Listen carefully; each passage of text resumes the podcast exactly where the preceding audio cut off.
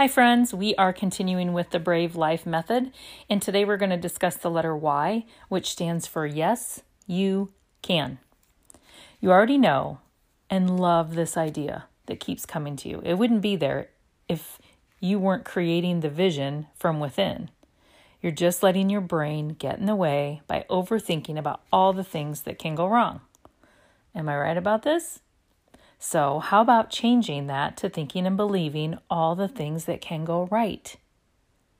Here's an exercise to help make two lists, sort of like a pro and a con that you probably did before you got married, or maybe if you were deciding to take a certain job. So, the first list is going to be the list of everything that can go wrong. You're going to write out your fears, um, the things that are scaring you, the things that are stopping you of doing your thing.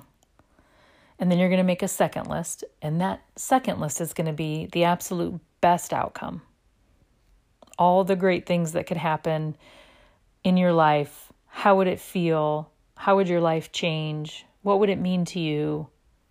All those things are going to be on another list. I'm guessing these lists aren't going to be huge. There's probably going to be, I'm going to guess, three to six things maybe on each one. Um, because, like the fear of money, the fear of failure, those are kind of some easy things that I think are going to be on most people's lists. Um, so just listing those out, I think you'll have maybe three to six. So the next step would be if you can, you don't have to do this part, but if you can maybe pick the biggest glaring fear or obstacle and then pick the greatest outcome. So for I'll just use something as an example. Let's just say you do want to quit your job and you want to start a business. So maybe the biggest fear would be obviously I quit my job and then the business doesn't make it and I am not making enough money to cover my expenses. The greatest outcome would be I quit my job, I go start my business and I'm thriving and I'm making more money and I'm in love with what I'm doing. I'm so happy every day. I get to spend more time with my kids. So, those two things. And then you're actually going to think through and just spend some time actually, even if you have to close your eyes, if you have to go get in a quiet space, take some time to actually visualize each one of those outcomes.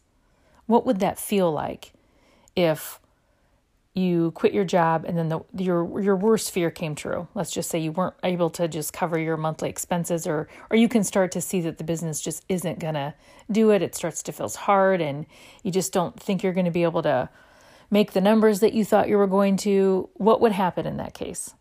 So you shut the business down and you probably have to go get a job, right? You have to still figure out a way to, to cover those monthly expenses. So you, go back to work. Um, is that really the worst thing in the world? Obviously, I know sometimes when people step out to start a business and if it fails, they feel kind of a little bit of embarrassment or humiliation. But at the end of the day, you might feel that you you're thinking people are thinking that about you probably way more than they are but let's just say there's a little bit of that. Okay so what? It goes away after you know two months of you being back to work in your job. It is what it is and and everyone's over it and you know you're back to paying your bills which is super important of course. So that's probably the worst case scenario. So that's okay right? You lived through it. You can do hard things. You've done it before. And then play out in your little vision here what the what the best outcome could be. What if it's what if it's four or five times better than you thought? What if you're making that much more money? What if now you're happier, your kids are happier, you get to be home when they come home uh, at the end of the day after school? Um, you know, you're you're doing your thing, you're excited, you're just happier and all, all that all that the best outcome could be for you. How great would that be? Well how how different would your life be if it all worked out really really really awesome and even better than you thought? Those are the thoughts we also have to keep in mind.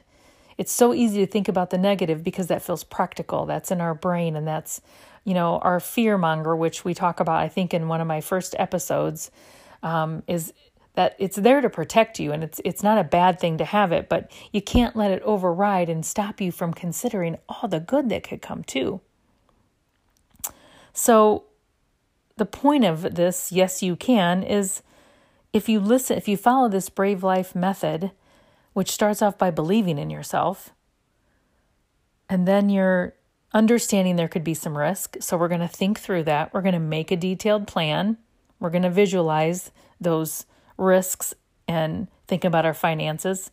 Then we're going to start to take some action towards the goal. We have to start putting some motion behind it and listening to your gut, listening to others, maybe getting some training and some education. There's nothing wrong with that either. Um, and just believing that yes you you can do it you can you can you've done other things in your life to get to this point no one gave you a manual when you had your kids uh, you know no one told you exactly what married life was going to be and how to cook meals every day and how to organize your closet and you know many other things that you figured out how to do in your life how to you know manage your finances and um, go get a loan for a home and go through a mortgage. All those are all things that you've figured out in your life. So you can do it. It's just a matter of visualizing it creating the plan to do it and then following through on the steps to get there so then we're going to just go right into the last letter of the Brave Life method. And this might help you a little bit with the yes, you can. The E is experience. You either have it, you need to get it, or you can hire people to have it. Use what you know, what you've been through, what you've learned, and then put your specific ideas and improvements and personality into it. And now you're off doing something that you love, using your experience, helping others, and living out your purpose. I imagine if you're listening to this podcast this many episodes in, you're someone that wants to create time and financial freedom in their life by doing something that you love and make money doing so. My friend, you are my kind of peoples, and I can't wait to see what you do next. As always, keep me posted. And next episode, we talk about where to start from your vision to your plan. Make sure you tune in.